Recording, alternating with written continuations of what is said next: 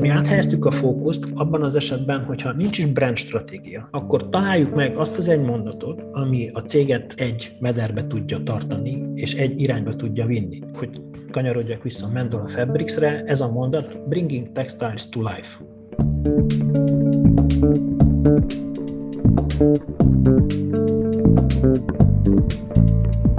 Sziasztok! DBA Podcast harmadik évadában olyan szakemberekkel beszélgetünk, akik folyamatosan szembesülnek a kreatív szakma kihívásaival. Olyan történeteket hallhattok, amelyeket akár egy cégvezető, akár egy kreatív szakember nap mint nap átél, és amelyekben megoldásokat keres. A rövid intro után kezdjük is a mai részt.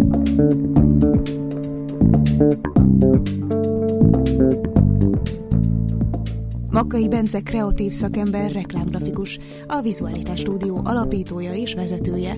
A koronavírus járvány átalakította a kreatív szakmák működését. Az utóbbi időben pedig felerősödött a most, az azonnal, a sürgősen jelenség, amely komoly kihívások elé állítja a kreatívokat is. Hogy miként képes egy kisebb stúdió csapata és annak vezetője az átalakult kihívásoknak megfelelni, kiderül a mai beszélgetésből. Jó hallgatózást kívánunk!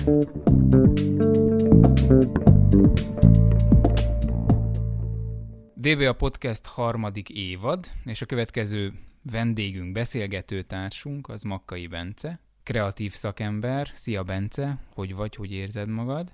Sziasztok, köszönöm szépen, jól vagyok. Hogy telnek a napok, így a Covid után?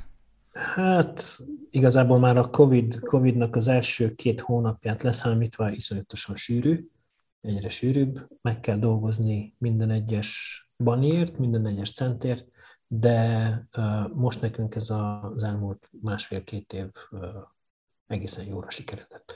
Tehát, hogy alapvetően jól vagyok, köszönöm szépen. Ezt jó hallani, bár a hangodban érzek egy kis fáradtságot, de ez lehet, hogy a jóféle fáradtság. Sok minden van. Van sok család, minden. van magánélet, van vállalkozás, sok, sok minden összegyűlt, nehéz, nem könnyű, kell húzni a szekeret, uh-huh a szekér nagyobb, er, ergo több erőfeszítés kell, de ne, ne panaszkodjunk. Még mielőtt belekezdenénk a definíciós körbe, az érdekelne engem, hogy hogy látod az elmúlt két évben, és akkor egy picit így bele is ugrunk a, a közepébe, miként alakult a kreatív szakma át, hogyha átalakult a, te szemszögedből itt Kolozsváron, Kolozsvár környékén? Hát mivel mi jobbára offline kliensekkel dolgozunk, tehát online klienseink nincs, így gyakorlatilag tényleg csak a Kolozsvár környék, illetve erdélyi ügyfelekkel kapcsolatban tudunk, tudok tapasztalatot megosztani, és az egyik legérdekesebb, legkülönlegesebb dolog, hogy úgy látom, hogy sok felkérés érkezett felénk, új ügyfeleket is be tudtunk hozni, nagyobb ügyfeleket is, tehát gyakorlatilag úgymond egy másik pályán is elkezdtünk játszani, meg más típusú szolgáltatásokat is, amit hát ahhoz képest, hogy eddig milyen típusú szolgáltatásokat nyújtottunk az ügyfeleinknek, ahhoz képest más, értékesebb dolgokat is csinálunk, úgymond. És az egyik legérdekesebb dolog az, hogy az embereknek minden szinte azonnal kell. Uh-huh. Tehát, hogy gyakorlatilag, gyakorlatilag nincs meg az előző éveknek, vagy a pandémia előtti éveknek az a tervezhetősége, hogy akkor megkeresünk, hogy akkor most lesz egy ilyen projektünk, akkor kitaláljuk a stratégiát, taktikát, eszközöket, stb. stb., hogy nagyjából ekkor is így szeretnénk belőni, és akkor van idő egy előkészítésre, tervezésre, illetve beütemezésre sokféle szempontból, hanem nagyjából mindenkinek azonnal kell, hogy most, most, most, most, most. Ez nagyon megterhelő, mert gyakorlatilag folyamatos átszervezést igényel részünkről, hogy abban a pillanatban, hogyha van egy kúrens meló, akkor azt hogyan tudjuk prioritizálni, illetve átprioritizálni ahhoz, hogy akkor a most az azonnal, a nagyon gyorsan a tegnapra azokat valamilyen épkézláb, nem, meg, nem észveszejtő módon próbáljuk megtartani. És hogy látod, ez az igény, ez azért van, mert hogy a piac kezd újra magához térni, vagy, vagy ez volt máskor is, csak nem volt ennyire feltűnő? Szerintem van egy csomó dolog, ami, ami, ami átalakult. Nem tudom, hogy mennyire tartós és mennyire uh, hosszú távú ez a típusú működés. Vannak valóban olyan projektek, amik, amik, amiket lehet tervezni. Uh-huh. De a legtöbb esetben, a legtöbb esetben, tehát gyakorlatilag a mindennapi operacionális feladatoknak az elvégzése, az, az ilyen tűzoltó stílusban működik.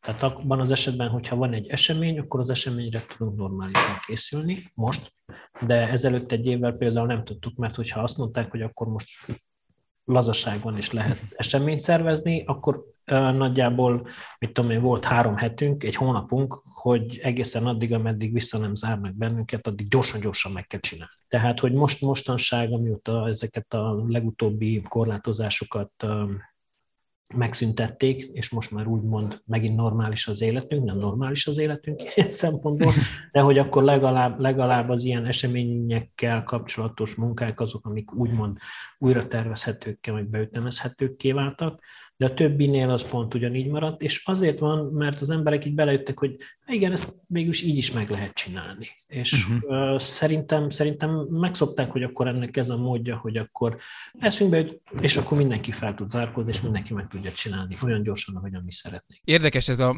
ez a jelenség, mert ez tovább is vinne egy, egy másik témának a, a, a boncolgatásához.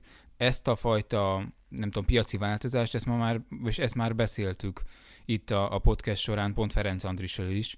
Uh, emlékszel szím, hogy, hogy ő is szóba hozta, hogy tényleg ez van, tehát egyből, tehát ilyen tűzoltás, sürgősség, tehát hogy e, e, így, így átáll teljesen valamiért a piac, és mindenki így szeretne, így próbálja megoldani a, a dolgokat, csak és akkor behozom a témát, mi történik a kreatív szakemberekkel? Előbb-utóbb, hát nem mondom, hogy kiégünk, de azért ki fogunk dögölni.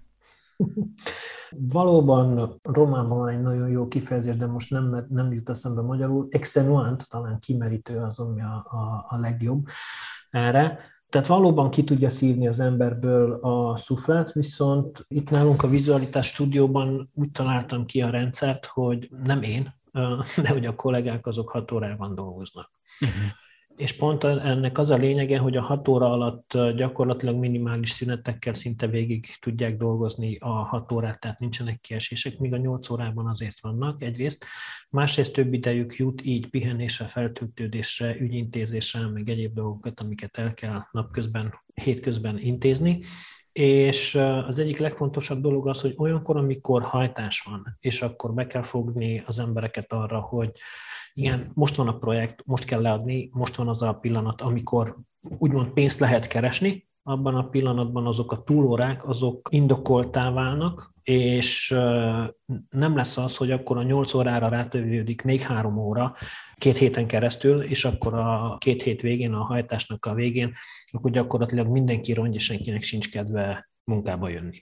Ez, hogy akkor napi 9 órát dolgozunk, akkor amikor 9-10 órát mondjuk adott esetben az elég ritkán fordul elő nálunk, de hogy, hogy akkor, amikor túlórával hajtásban napi 10 órát dolgozunk, az úgy egy relatív középtávon egy ilyen egy-két hetes, akár egy hónapos futamidőben is elviselhető mennyiségű uh-huh. munkaóra, és nem ég ki így az ember. A másik dolog, amivel szoktam játszadozni, az, hogy különféle típusú feladatokat végzünk el, és a csapatnak is hasonlóan osztom, osztom ki a feladatokat, hogy ne fáradjanak bele ugyanabba a típusú munkába, hanem akkor az agysejteiket, azokat használják hol erre, hol arra, és akkor ez pedig nagyon sokat szokott segíteni ebben. És még van egy harmadik dolog, az, hogy akkor rengeteget beszélgettünk ezeken a dolgokon. Uh-huh. Ez nagyon új volt így hallani, nem gondoltam, hogy Erdélybe ilyent hallok, hogy hat órás munkaidő, mert ez így skandináv országokba úgy el tudom képzelni, hogy már ilyen, ilyen szinten vannak az emberek, hogy akkor látják, hogy 6 óra alatt produktívabb az ember, mint 8 óra alatt, kisebb szünetekkel, de hogy ez itt is,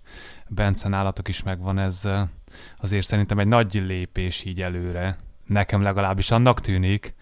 Nem könnyű tehát, hogy gyakorlatilag úgy megszervezni a, az üzletmodellt, a bevételeket, a cash flow stb. stb., hogy akkor megérje a kollégáknak is, tehát hogy gyakorlatilag, hogyha megnézed, akkor egy átlagos kereset és egy átlag élet nagyjából egy 8 órás munkaidőre van kalibrálva. Na most, hogyha két órával kevesebbet dolgozik az ember, egy naponta, nem hetente, akkor gyakorlatilag van egy 10 órás kiesés egy 25%-os kiesés. És hogyha egy 8 órára kalibrált fizetéssel, bevétellel vetjük össze, akkor nyilván ez lényegesen kevesebb és egy rosszabb életminőséget biztosít a, a kollégáknak, és akkor gyakorlatilag úgy kell ezt egyensúlyba tartani, hogy akkor egy kicsivel úgymond magasabb órabér, uh-huh. viszont akkor a többi, a többi, éppen ma volt, hogy, hogy hogyan működik nálunk ez a dolog, hogy mondtam a kollégáknak, hogy egy kicsit hajtos ez a mostani periódus, és hogy stresszes, és hogy valahogy valamit kéne csinálni, ki kéne találjam a módját, hogy az ügyfelekkel hogyan tudjam ezt menedzselni. Mire visszakérdeztek, de hol stresszes ez? Mondom, hát ti nem látjátok, mert ez úgy van kitalálva, hogy ti ne feltétlenül érezzétek azt, hogy akkor mekkora hajtás, mekkora nyomás, hanem akkor itt van egy tompító, akkor én ezeket próbálom menedzselni, és akkor gyakorlatilag abban a pillanatban, amikor nincs meg az, hogy eljut hozzájuk a hajtás, és ők nem tudnak erről, illetve tudnak olyan nyugodtan dolgozni azokon a feladaton, amik vannak, anélkül, hogy akkor most nekik az agyuk blokkolna, hogy stressz van, ez, ez cserébe úgymond azért a bevétel kiesésért, ezért igazából szerintem ez tud így működni. És hogyha már egy, engedtél egy kis betekintést a, a cégmodellbe, akkor hogyha magadról egy kicsit mesélnél azoknak a hallgatóinknak, akik mondjuk nem ismernek. Egy kicsit megfordítottuk itt, most elnézést kérünk mindenkitől, aki a DBA podcastet hallgatja, és megszokta a felépítését a, a meghívottakkal való beszélgetéseknél. Egy kicsit felcseréltük, Úgyhogy most, hogyha egy kicsit mesélnél, hogy honnan indult el ez a vágy, hogy ezzel foglalkozz, és hogy milyen akár nem tudom, milyen ívet, milyen pályát jártál be, hogy, hogy ezt meg tud engedni önmagadnak is, és az alkalmazottjaidnak is, hogy akár hat óra, és túléljétek ezt az egész hajtást. Ez, ez nagyon-nagyon hosszú, igyekszem nagyon rövidre fogni. Tehát igazából, igazából akkor, amikor nem olyan pályaválasztás, hogy történik az, hogy akkor az emberből uh, graphic designer lesz, uh, akkor, amikor a 80-as években szocializálódik, a legsötétebb diktatúrában, a legnagyobb hírzárlatban, a legnagyobb, uh, vagy a minimális vizuális kultúrát uh, megengedő világban, aminek utána a 90-es években nagyon-nagyon kevés, tehát elkezdődik. Rám, ránk ömlik úgymond a kapitalizmus, meg a demokrácia minden, tehát egyik pillanatról a másikra minden van. Viszont egy csomó dolog hiányzik ebből, ilyen például, mit tudom hogy olyasmi, hogy reklámszakmát tanulni, vagy graphic design-t tanulni egyetemen, főiskolán, vagy valami ilyesmi nem létezik hosszú időn keresztül.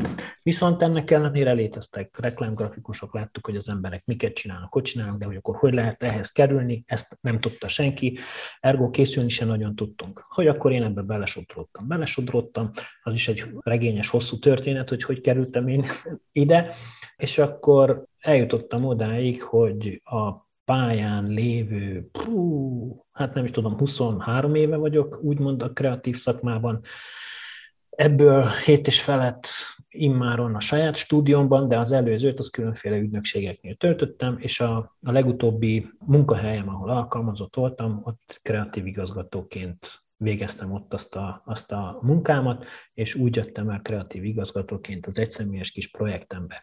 Tehát, hogy igazából meg lehetett ezt tanulni menet közben ezt a szakmát, és mondhatni azt, hogy akkor, hogy mivel én ugye 97-98-ban kezdtem ezt az egészet, voltak bizonyos dolgok, amiket már korábban is, de hogy nagyjából 98-tól számolom, gyakorlatilag onnantól kezdve, vagy akkortól még nem lehetett ilyesmit tanulni.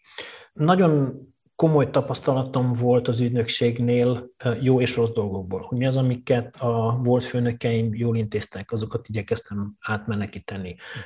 Voltak olyan dolgok, amiket nem jól intéztek, ezeket megpróbáltam leépíteni. Meg vagyok győződve, hogy vannak olyan dolgok, amiket nem jól csinálok, viszont igyekszem, igyekszem nagyon odafigyelni arra, hogy akkor a, a kollégák azok tudják elvégezni a feladataikat, hm. és magamon látva, hogy mennyi az, amennyit bírok, illetve az ex-kollégáimon, az ex az ügynökségnél, ahol dolgoztam a csapaton, láttam, hogy ki mikor mennyit bír nagyjából, mennyi az az idő, amennyit igazából azzal tud foglalkozni, hogy valóban alkosson, és milyen az, amikor nagyon nagy nyomás alatt van hosszú időn keresztül az ember. És akkor így jutottam el oda, hogy, hogy sokkal könnyebb, bár nehézséget vállalok magamnak ilyen szempontból, tehát hogy, hogy akkor, amikor új embert kell felvegyek, akkor gyakorlatilag ilyen szempontból sokkal lehet, hogy egyszerűbb lenne, hogy azt, aki már itt van és bejáratott, és tudom, hogy hogy dolgozik, annak megemeljem a, a munkaidejét, viszont akkor pont azt veszítem el, ami, amit uh-huh. amit tudom azt, hogy akkor hozni tud. Volt rá egyszer példa, egyszer megpróbáltam egy kolléginával a 8 órát, és kudarc lett a vége. Úgyhogy maradunk a hat órával. Nem tudom, hogy válaszoltam a kérdésre. Igen, igen, igen, és már meg is született a következő kérdés a fejemben, hogy akkor neked már a brandépítés, vagy a brandekkel való munka az már az ügynökségnél, vagy sokkal később kezdtél tudatosan mondjuk brandépítése, mert a cég azért épít hogyha valaki megnézi a visualitas.ro-t például. Így van, tehát gyakorlatilag nagyon hosszú időn keresztül működött sok esetben olyan üzletmodell a különféle ügynökségeknél, különféle reklám stúdióknál, hogy igazából egy ilyen közvetítő iroda voltak, ami kiközvetítette különféle anyagoknak a legyártásával kapcsolatos szolgáltatásokat. Nem volt se nyomdájuk, nem volt se semmi, és akkor igazából azzal foglalkoztak, hogy felkeresték az ügyfeleket, és akkor kiajánlottak nekik különféle szolgáltatásokat, nyomtatást, ezt, azt, azt, katalógust, meg ilyesmit, amire éppen szükségük volt a vállalkozásoknak. Az, hogy ennyi vállalkozás van, és ilyen vizuális kultúra van, és ennyi minden is, és beszélhetünk egyáltalán brandről, az nem 90-ben érkezett ide velünk a nagy demokráciával és a nagy kapitalizmussal, hanem ez, ez lassan fejlődött ki, és gyakorlatilag volt nagyjából egy olyan, olyan tehát olyan 10-12 évvel ezelőtt kezdődött el inkább, és egyre, tehát ez még, ez még folyamatban van, hogy akkor egyre többen vállalkoznak, és, és kezdenek el tudatosabban vállalkozni, és építeni az, hogy akkor igen, szakértőkkel építjük fel a vállalkozásunkat, ami azt jelenti, hogy akkor szükségünk van természetesen a könyvelőn kívül, mert az kötelez az állam, hogy akkor bizonyos dolgokat elkönyveljünk és úgy könyveljünk el, de hogy azon kívül megjelent egy csomó szakértői, de vagy egy, egy nagyon fontos szakértői réteg, aki, mit tudom én, a time managementtől, a brandingen keresztül, a kommunikáción keresztül egy csomó olyan dolgot tud szolgáltatni, amire a vállalkozásoknak általában ö, szükségük van. És akkor gyakorlatilag ez egy, ez egy ilyen tanulási folyamat volt nálunk is, hogy akkor igazából a legtöbbször, bár igyekeztünk úgymond nevelni a, az ügyfeleket, de igazából az ügyfélnevelésből pénzt nem lát az ember, hogyha vállalkozik. Ilyen szempontból nagyjából azt kell megcsinálni, amit az ügyfél kér. Lehet vele beszélgetni, lehet fél, különféle megoldásokat keresni és találni, illetve különféle eszközöket működtetni, de hogy általában az történik, hogy akkor az ügyfélnek megvan az elképzelése arról, hogy akkor ő hogyan intézi a szélszét, hogyan rak hozzá különféle eszközöket, és ahhoz van neki különféle segítségre szüksége, innen, onnan, amonnan. És a tudatos brandépítés pedig voltak olyanok, akik tudták, és megértették, hogy milyen értéket tud hordozni egy ilyesmi. Mások viszont zsigerből hallás, hallás után csináltak azokat a dolgokat, amiket csináltak. Volt, aki jól, volt, aki kevésbé jól. Mhm. Ugyanakkor vannak olyan ügyfeleink, akik 25 éve nagyon sikeresen végzik a munkájukat. Nagy vállalkozás, tehát most már nem ez a, az IMM-be tartozik, hanem a, hanem a nagyvállalkozások közé tartozik, és 25 éve neki nincs marketing osztálya.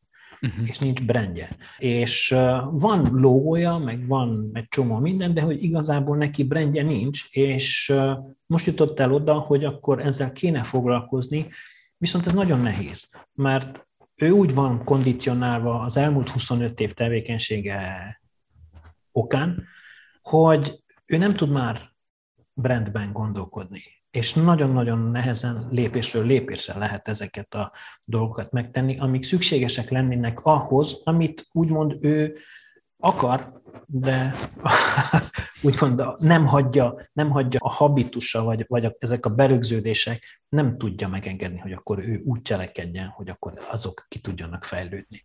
És akkor hogyan definiálod az ilyen kliensnek, hogy mi a brand? Ilyenkor más szavakat használok.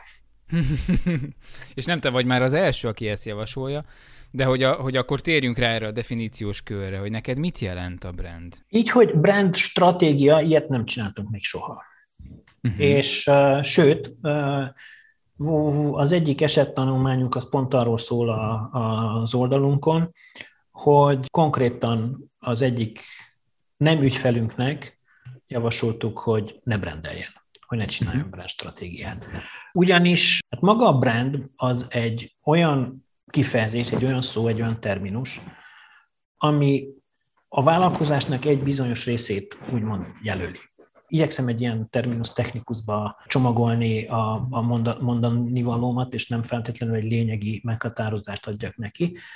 Pont azért, mert az elmúlt jó pár évben nagyon organikusan kezelünk, kezeljük a, az ügyfeleket. Tehát abban a pillanatban, amikor külön akarjuk választani a brandet, a sales-től, a marketingtől, a HR-től, stb. stb., abban a pillanatban nagyon-nagyon nehézkessé válnak bizonyos folyamatok. Sokkal inkább azt veszük észre, hogyha a vállalkozásnak van egy célja, tehát tudja az ügyvezető, az ügyvezető tulajdonos, vagy azok, akiknek döntési lehetőségük van egy vállalkozáson belül, hogy ide akarunk eljutni, és azt is tudják nagyjából, hogy hogy, azoknak az embereknek és azoknak a vállalkozásoknak öröm, és tiszta jó dolog tervezni, bármiről is van szó, akármiről. Hogyha csak egy ilyen kis címkét, amire fel kell tenni egy kódot, azt is tiszta öröm megtervezni, uh-huh. mint az, hogy akkor esetleg különféle tevékenységekhez konnex, kiegészítő logókat, meg mini arculatokat, meg egyebeket csinálunk, ahogy erre nagyon sok esetben van példa, de hogy, hogy, hogy abban az esetben, hogyha tudjuk, megvannak az értékek, megvan a, a, a vízió, vannak, van a küldetés, van a cél, meg vannak ezek a dolgok. Abban az esetben, ha ezek, és az értékek, ami mentén működtetjük ezeket a dolgokat, ha ezek megvannak, le vannak tisztázva, nevezzük őket brandnek, nevezzük őket kommunikációs stratégiának, nevezzük stratégiai üzleti céloknak, vagy üzleti kontextusnak, tök mindegy, hogy hogy nevezzük őket, abban a pillanatban tudunk dolgozni. Ők is tudják, hogy hova mennek, ők is örömmel mennek arra fele, akik csatlakoznak ehhez, a, ehhez az utazáshoz, és a dolgok, az eszközök, amiket megtervezünk, azok általában jók lesznek. Érdekesek, izgalmasak, és, és hogy mondjam, könnyen, könnyen megszületnek. Azoknak, akiknek nincs víziójuk, és mit tudom én, például sodródnak, hogyan, mit jelent a sodródás? Sodródás az például árversenyben sodródni. Uh-huh vagy, vagy hogy nyilván mindig kell piac után igazodni, meg egy csomó egyéb dolog van, amikor, mit tudom, az igények után, de abban a pillanatban, amikor nagyon erre vagyunk ráfókuszálva, és nincs nekünk úgymond egy ilyen tartásunk, abban a pillanatban nagyon-nagyon nehéz ezeket a dolgokat megfogalmazni, kitalálni, és olyan dolgokat hozni, amik, amik valóban elősegítik a vállalkozást, hogy egy irányba menjenek. Erre egy nagyon egyszerű példát tudok mondani hogy az ilyen vállalkozásoknál, ahol, ahol persze nem azt jelenti, hogy nincsenek célok, mert vannak célok, csak nincs, nincs egy olyan nagy valami, ami ezeket az összes kisebb célt összefogja, és nem tudja a, a különféle érdekeket és vektorokat, amik, mit tudom én például alkalmazottanként különféle posztokon különféle érdekek vannak, azokat nem tudja egybefogni.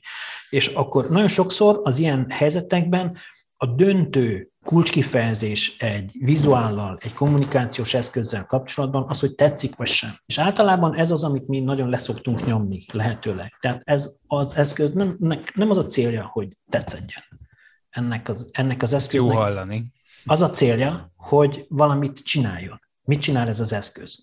Tehát ennek az eszköznek megfelelőnek kell lennie valamire, valamilyen feladatot el kell látni. Egy csavarhúzót nem azért veszünk meg, mert szép, hanem azért veszünk meg, hogy akkor kicsavarozzunk egy csavart. Milyen csavart akarunk kicsavarozni? Ilyen, akkor egy olyan kell venni. Hogy akkor azon kívül tetszik-e vagy sem, jó a fogása vagy sem. Ezek bizonyos szempontból másodlagosak, de hogy persze ezek is benne vannak a pakliban. Hogyha mind a kettő meg tudja ugyanazt csinálni, akkor nyilván meg fogom venni a szebbiket. De hogyha nem tudja megcsinálni a szép azt, amire nekem van szükségem, akkor nyilván nem fogom megvenni. Tartunk egy rövid szünetet, hogyha szeretnétek többet megtudni rólunk, várunk benneteket a Facebookon és az Instagramon a teamdba.co felhasználó név alatt. Továbbra is elérhető a DBA Compass felületünk, ahol kiemelt tartalmainkat találjátok. Ne felejtsétek el compass.teamdba.co. Folytassuk a podcastet. Ez nagyon izgalmas, és ennek nagyon örvendek, mert hogy, hogy valóban nekünk is vannak ilyen típusú problémáink, az a tetszik, nem tetszik. Tehát ez vagy ez, vagy az, és nehéz néha megértetni, hogy ez nem erről szól valóban, hogy tetszik, nem tetszik, mert amúgy is szubjektív teljesen, tehát nem biztos, hogy megoldja a cégnek a problémáit, hogyha a vezetőnek a szubjektív döntése mentén próbáljuk a problémákat megoldani. Te hogy látod, különbség van mondjuk a brand és a márka közt? Vagy te különbséget teszel? Sok évvel ezelőtt egy hasonló kérdést tettek föl, és akkor azt fogalmaztam meg, és kicsit, kicsit talán most is ugyanígy fogalmazom meg, hogy a, a brand szót nem is, hogy azért találták ki, hanem azért került be, úgymond a terminológiába, hogy a hozzá nem értőket azokat hülyítsék. Tehát igazából van egy olyan, hogy márka és brand, és akkor elmondja az egyik ez, és a másik az, és hogy akkor van olyan definíció, hogy akkor ez csak a fizikai megjelenését, vagy a nem tudom mit megjelenését, vagy az, amit, az, amit levéd, vagy az, amit a, a találmányi hivatalba bejegyeztet az ember, azt jelöli, holott gyakorlatilag a kettő nagyjából, nagyjából rokon értelmű, szinonima, és akkor mikor brand, az egy kicsit úgy jobban hangzik, az akkor egy kicsit úgy, úgy akkor én, én brand stratégiát írok, nem márka stratégiát írok, mert márka uh-huh. stratégia az lehet az a 80-as évekbeli üdítő is akár, vagy mit tudom én, uh-huh. de hogy, de hogy alapvetően, alapvetően a kettő, a kettőt én igazából, hogyha van is különbség, akkor tényleg egy minimális árnyalatbeli különbség, és nagyon szépen felcserélhető az egyik a másikkal. Uh-huh. Alapvetően ez a véleményem. Akkor jól értettem, hogy a, a kliensekkel való munkából építkezve nem mindenkinek tiszta az, hogy egyik-másik kifejezést miért jó, vagy miért fontos? Mert azért te dolgozol nagy, nagy cégekkel. Igen, ha úgy vesszük, ha úgy vesszük, akkor igen, lehet arról szó, lehet arról szó, hogy akkor találjunk egy, egy, egy megkülönböztetést az egyik és a másik között. Tehát a brand az egy, kiállás az egy magatartás forma, aminek az a következménye, hogy, és akkor itt fel lehet sorolni, hogy milyen következményei vannak, hogy közösséget építesz, hogy az emberek azonosulni tudnak vele, azonosulni akarnak vele, meg stb. stb. De gyakorlatilag ugyanezt hordozza a márka is, csak hogy a, a brand szó terjedt el jobban azzal kapcsolatban, amik ezeket a jelentéseket hordozzák.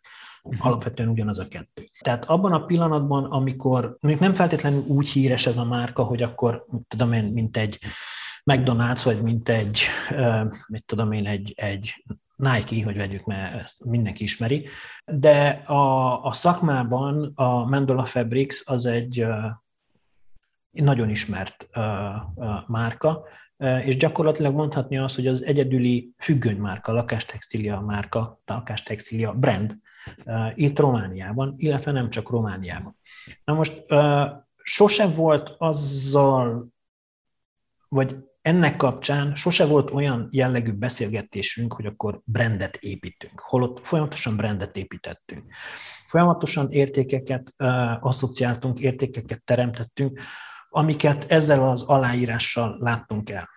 Oda mhm. tettük mellé a logót, ott volt mellette ez, ott volt mellette amaz, és különféle olyan értékeket generáltunk folyamatosan, amik nem csak vizuálban, nem csak egy látványban jelentek meg, amire azt mondjuk, hogy tetszik vagy nem tetszik, hanem egy csomó funkcióval, egy csomó nagyon jól behatárolt funkcióval ellátott eszköznek a megalkotása volt a, a márka tulajdonosok, mert nem mondjuk azt, hogy brand tulajdonos, hanem hm. márka tulajdonosnak mondjuk, meg az ő feladatuk volt ezeknek a különféle eszközöknek a megalkotása és működtetése mert nem elég megalkotni, hanem meg működtetni is kell.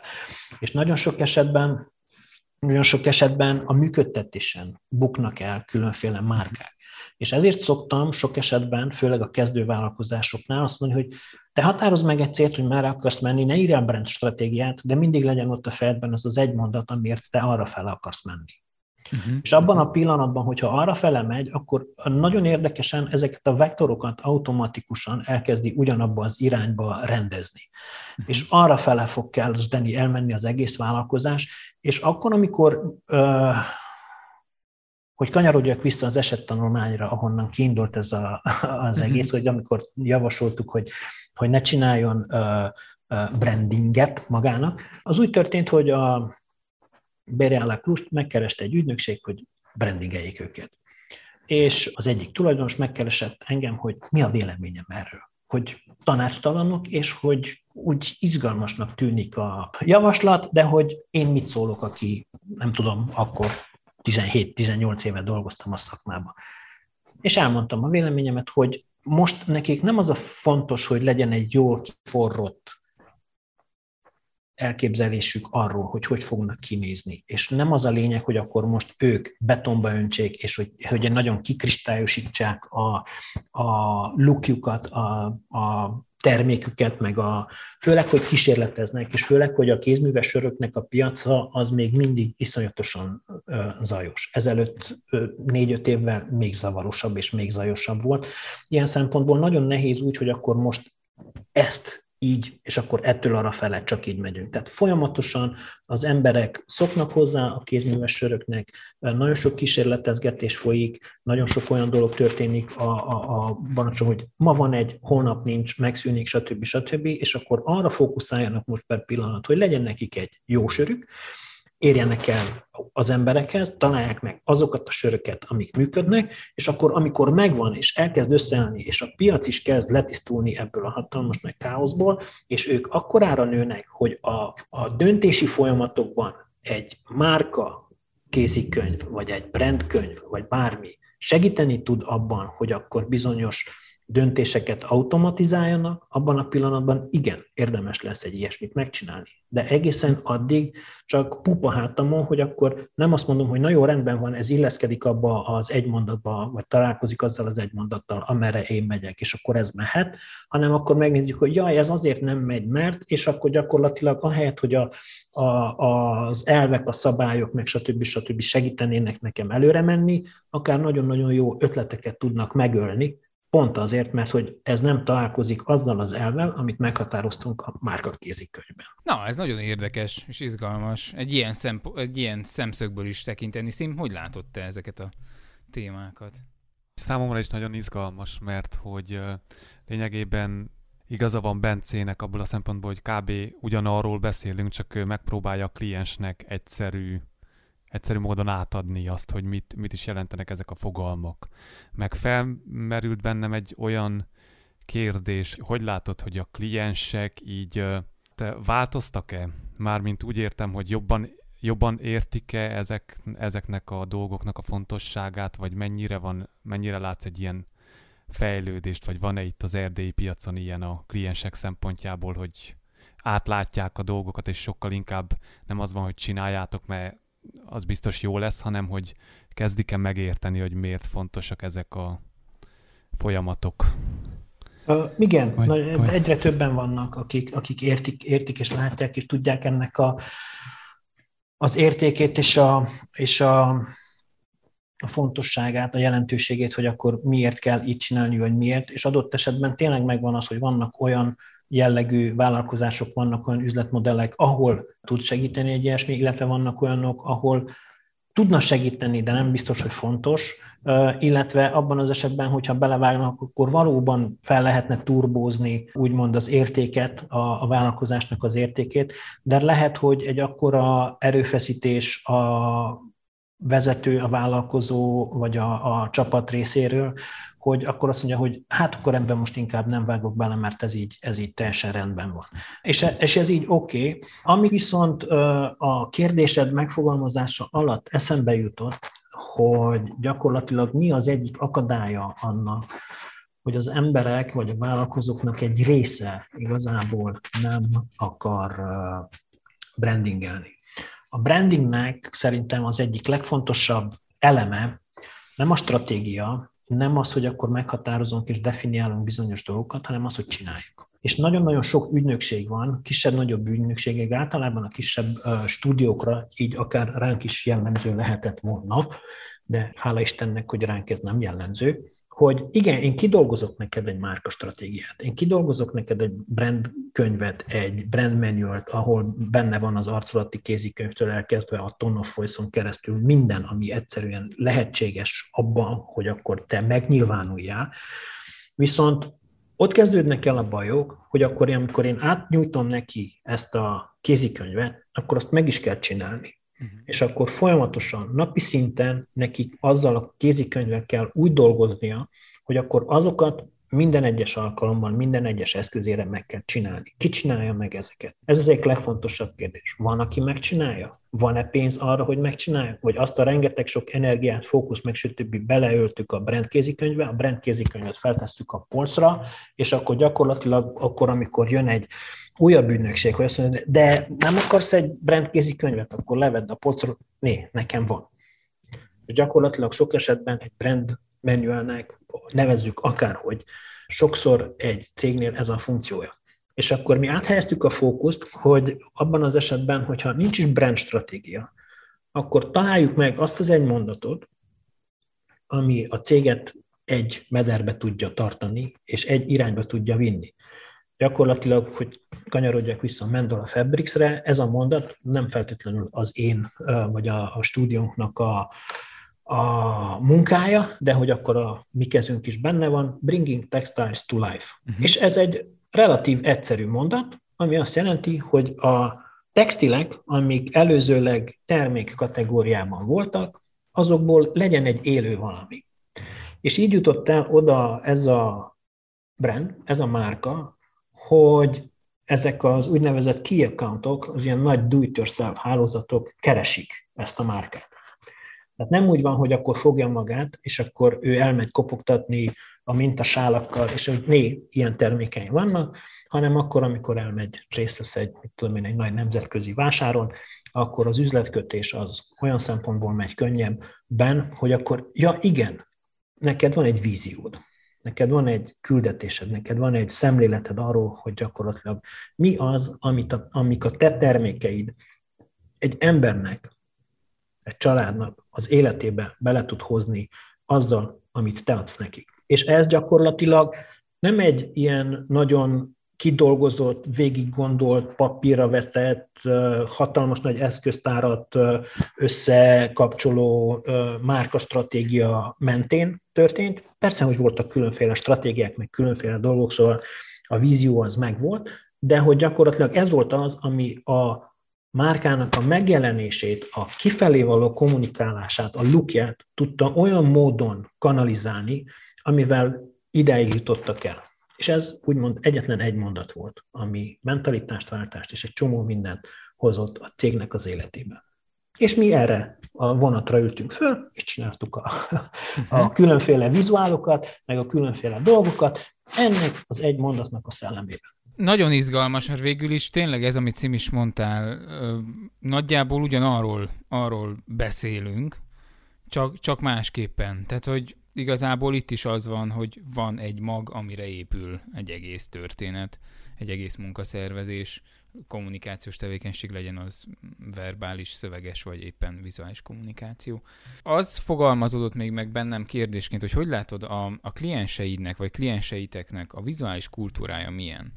A vizuális kommunikációnak a fontosságáról, hogyha, hogyha tudnál egy kicsit beszélni. Tehát fel akarnak ülni trendekre, vagy éppen az egy mondat miatt értik azt, hogy nekik milyen vizuális megjelenésre van szükségük, vagy azt mondják, hogy né, Bence, ez a ti feladatotok, rátok bízzuk, és készítsetek nekünk olyan anyagokat, amelyet úgy gondoltok, hogy ehhez a tételmondathoz találóak. Embere válogatja. És sok esetben van olyan, hogy van egy vállalati kultúra, és a vállalati kultúra kondicionálja az egyéneket, hogy egyrészt, hogy milyen típusú egyének kerülnek oda, másrészt pedig azok az emberek, akik ott vannak, hogyan gondolkozzanak, hogyan viselkedjenek, és adott kérdéseket, adott témákat hogyan kezeljenek. És akkor ezen belül mindenkinek van kisebb-nagyobb mozgástere, viszont adott esetben, hogyha az az adott vállalati kultúra úgy van definiálva, hogy egy nagyon merev vizualitás mentén működik, akkor igazából egy olyan mentális és szervezeti shiftet kell a szervezeten belül megcsinálni, ami lehetővé teszi azt a nyitást, hogy izgalmasabb, érdekesebb, mármint hogy a, a végső felhasználó, a végső vásárló szempontjából izgalmasabb, érdekesebb, vonzóbb kommunikációt kalapáljanak össze a vállalat körül mozgó partnerek, szakemberek, és a legtöbbször igazából azt tud segíteni bennünket, hogyha a kapcsolattartó személynek, illetve a döntő személynek megvan egy olyan vizuális kultúrája, illetve egy olyan rálátása a különféle folyamatokra, hogy mi mivel függ össze, mi mit jelent. Ami könnyűvé teszi nem azt, hogy akkor megalkossuk, hanem akkor ezekről a fogalmakról tudjunk beszélni. És itt kanyarodnék vissza egy nagyon-nagyon fontos összetevőjére a vizuális kultúrának és a brandingnek, gyakorlatilag az egyik legfontosabb eleme a brandingnek az a nyelv. És abban a pillanatban, nem csak a brandingnek, hanem a vizuális kultúrának is, hogy gyakorlatilag abban a pillanatban, amikor beszélgetünk, és elkezdünk beszélgetni bizonyos dolgokról, akkor mi már alapból úgy indulunk neki ezeknek a beszélgetéseknek, hogy az embereknek a fejébe képeket generáljuk. És abban a pillanatban, amikor elkezdődik a képgenerálás, és elkezd látni valamit az emberünk, az ügyfelünk, abban a pillanatban sokkal könnyebb ahhoz igazodva olyan vizuálokat csinálni, amiket úgymond ő lát, és abban a pillanatban ez ilyen trik igazából, de hogy nagyon-nagyon fontos, hogy olyan, tehát ő olyasmit akart viszont, akar viszont látni az ügyfél, ami az ő fejében benne van, amivel ő aztán majd azonosulni tud. És nagyon fontos megmutatni azt, hogy hogyan láthatja esetleg az ő ügyfele. És abban a pillanatban, ha ő meglátja, hogy akkor az ő ügyfele hogyan gondolkodik, hogyan lát, mi az, amivel ő azonosulni tud, abban a pillanatban ő is hajlamos lesz arra, hogy akkor ezeket a, ezt, a, ezt a nézőpontot, ezt a látásmódot a sajátjával tegye, tegye, és akkor így tudja az ő eszközeit is elkészíteni, hogy nem feltétlenül saját magának tetszedjen, hanem akkor gyakorlatilag az ügyfelének. Viszont ez, ehhez, ehhez szükséges egy nagy adag nyitottság, és nem feltétlenül azt jelenti, hogy akkor nekünk az a feladatunk itt az ügynökségnél, hogy meggyőzzük őket afelől, hogy kinek van igaza, vagy ki hogy lát, hanem nekünk is fontos megértenünk azt, hogy akkor hogyan van az ő flowja, mi az, amit mm-hmm. ő megtud, mennyire tud rugalmasan kezelni dolgokat, mennyire biztos a bevétele, mennyire mer kockáztatni. Egy példával éljek itt. Dolgoztunk annak idején egy szépség ipari termékeket gyártó márkának, brandnek. Ez volt valamikor a 2000-es évek elején. És nagyon érdekes volt, az akkori kornak megfelelően, az akkori romániai piacnak megfelelő csomagolások, címkék, stb. stb. voltak, és jöttünk egy csomó javaslattal, arra nézve, hogy akkor hogy nézen ki, így nézen ki, amúgy néznek ki, stb. stb. És bosszankodtunk, amiatt, hogy nem fogadnak el semmit. Uh-huh. És hogy miért hasonlítgatják magukat a Garnierhez, meg a hasonló hatalmas márkákhoz, amikor nem akarnak olyasmit. És aztán egy adott ponton az ügyvezető hölgy elmesélte, hogy miért nem. Azok alapján, a címkék és packaging alapján, ami volt, és azon kommunikáció alapján, ahogy ők kommunikáltak, nekik meg volt egy X közönségük. Abban a pillanatban, ha ők stornó és átmennek egy egészen más helyre, akkor ott egyrészt nem találnak senkit, másrészt egy csomó ügyfél Garniert fog keresni a termékükben, ami nyilván akkor még nem volt meg, és hogy azok a vásárlók, akik eddig tudták, hogy ez a termék, ez így néz ki, azok ott találják magukat, hogy akkor az ő termékük megszűnt. Gyakorlatilag nagyon fontos az, hogy tudjuk azt, hogy kik a vásárlóink, és ne szakítsuk meg vele a, a kapcsolatot úgy, hogy akkor gyakorlatilag leradírozunk mindent, és a helyre hozunk valami új dolgot. Uh, és igen, ez a, ez, a, ez a márka gyakorlatilag eljutott oda, hogy akkor Románia szinten már nagyon jó neve van, és gyakorlatilag olyan arculattal és olyan packaginggel rendelkezik, ami, ami igaz, amivel Romániában legalábbis simán fel tudja venni a versenyt bármelyik nagy márkával. De ehhez türelem kellett, kitartás kellett, vízió kellett, stb. stb., hogy hogyan rakjuk, hogyan lépjünk egyikről a másikra, hogyan tudjuk behozni azokat a pluszokat, azokat az elemeket, és ez nyilván nem csak packagingben történt meg ez a dolog, hanem csomó olyan innovatív elemnek a behozása, hatóanyagok, mindenféle, amik, amik nagyon-nagyon fontosak ebben a doméniumban. És akkor így gyakorlatilag egymást erősítgetve léptek afelé a cél felé, amit igazából egy adott ponton kitűztünk, és ami miatt mi mérgelődtünk, hogy miért nem vagyunk már ott. Aztán ott lettek. Igen, mi is ezt szoktuk javasolni, hogy nem kell lesöpörni az asztalt, mert az sokkal nagyobb munka lesz újra felrakni az asztalra mindent, amit lesöpörtél. Nagyon-nagyon izgalmas, és ez van mind, tehát van mind a kettő valóban. Van, amikor, amikor a kliens ezt látja, és van, amikor a kliens azt mondja, hogy de nem értem, hogy mi a problémát, beleöntünk majd egy csomó pénzt, és akkor ugyanott leszünk, de nem, mert hogy éppen ott már kialakult egy, egy, egy, egy ismertség, és, és az pedig nagyon nehéz lesz újra visszaépíteni. Bence, annyi mindent láttál, annyi mindenkivel dolgoztál. Mit javasolsz azoknak, akik erre a pályára készülnek? Azt tudom mondani, hogy én se egy tehetséges rajzos nem vagyok, se nagyon sok, tehát későn is kezdtem vállalkozni, 40 évesen kezdtem el vállalkozni, igazából sokáig tényleg nem tudtam, hogy mi lesz belőlem, meg hogy lesz belőlem, tehát gyakorlatilag én egy kicsit ilyen hájú kovács is vagyok, mert hogy se végzettségem ilyen szempontból, se tehetségem, se semmi nincs. Filozófiát végeztem, és akkor így lett belőlem grafik designer vállalkozó, illetve kommunikációs, vizuális kommunikációs szakember. Hogy igazából, hogyha elkezdi az ember, és következetesen csinálja, és dolgozik azon, hogy, hogy akkor igen, érdekli ez a szakma, és akarja csinálni, akkor csinálja függetlenül attól, hogy vannak esetleg nála tehetségesebbek, nála sikeresebbek, nála nagyobbak, nála kisebbek, nála kékszeműbbek, vagy bármi. Szépen ügyesen csinálja, mert egy idő után ez a következetesség meghozza a, a, a gyümölcsét, és nagyon fontosnak tartom azt, hogy a, kudarcok azok, azok ne feltétlenül kedvetlenítsék el. A, persze nem kellene dolog megélni egy kudarcot, hanem azt mondom, hogy akkor most tapsikoljunk, és hurrá, hurrá, hogy akkor most mm. megint kudarcba foglalt egy próbálkozás, vagy egy valami, de nagyon fontos akkor lehetőleg hideg fejjel a kudarc után végignézni, hogy akkor mi volt az, ami nem működött, mi volt az, amit nem, és abból pedig tanulva a következő projektet, vagy a következő nekifutást úgy intézni, hogy akkor most már több tapasztalattal, több odafigyeléssel, több valamivel, vagy kevesebb valamivel éppen adott szerint akkor így csinálni, és, és, hogy, és hogy a, a következetesség, meg a kitartás, ez a, szerintem az egyik legfontosabb, de nem csak az én szakmában, hanem szerintem általában bármiben.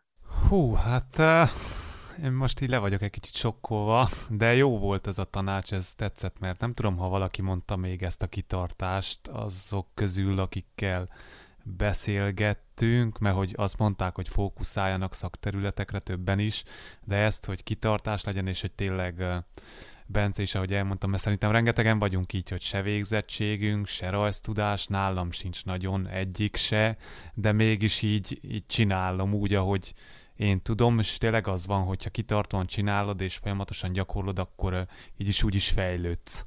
Hát meg ott lesz az a, az a sok plusz év és sok tapasztalat. Tehát, hogy azt azért az, a, az alatt mind tanulunk.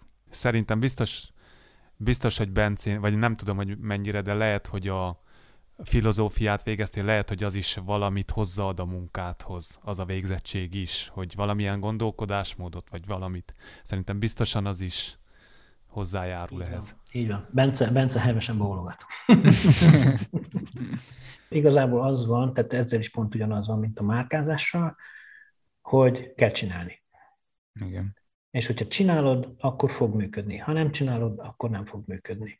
Nyilván nem kötelező ezt csinálni, el lehet engedni, lehet. Ezer egy más gyönyörű szakma van, hála jó Istennek, és igazából, hogyha a szívvel, lélekkel csinálod, akkor mindegyik szakma szép tud lenni hol érhetnek el, hogyha keresnek? Milyen felületeken?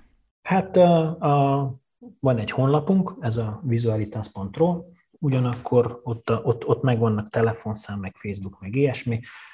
Fán vagyok Facebookon, ott személyesen is el tudnak érni, úgy abban az esetben, hogyha véletlenül valaki személyesen szeretne kapcsolatba lépni velem. Amúgy, amúgy ez egy nagyon, nagyon, tehát nem tudom, hogy milyen kifutásai lehetnek ezen, ennek a beszélgetésnek, de hogy volt, volt csomó olyasmi, hogy akkor különféle diákok, meg, meg kezdők kerestek meg különféle elképzelésekkel, hogy akkor szeretnének, és volt olyan, akinek projektben, dolgozatban segítettem, volt olyan, hogy volt internship, ilyesmi, hogy akkor, mit tudom én, eljött shadowing programban vettünk részt, hogy akkor, mit tudom én, két-három naptól, akár egy hónapig is így úgymond így mellettem állt valaki, aki, akit érdekelt a szakma, vagy érdekelt az, hogy akkor hogy működnek ezek a dolgok.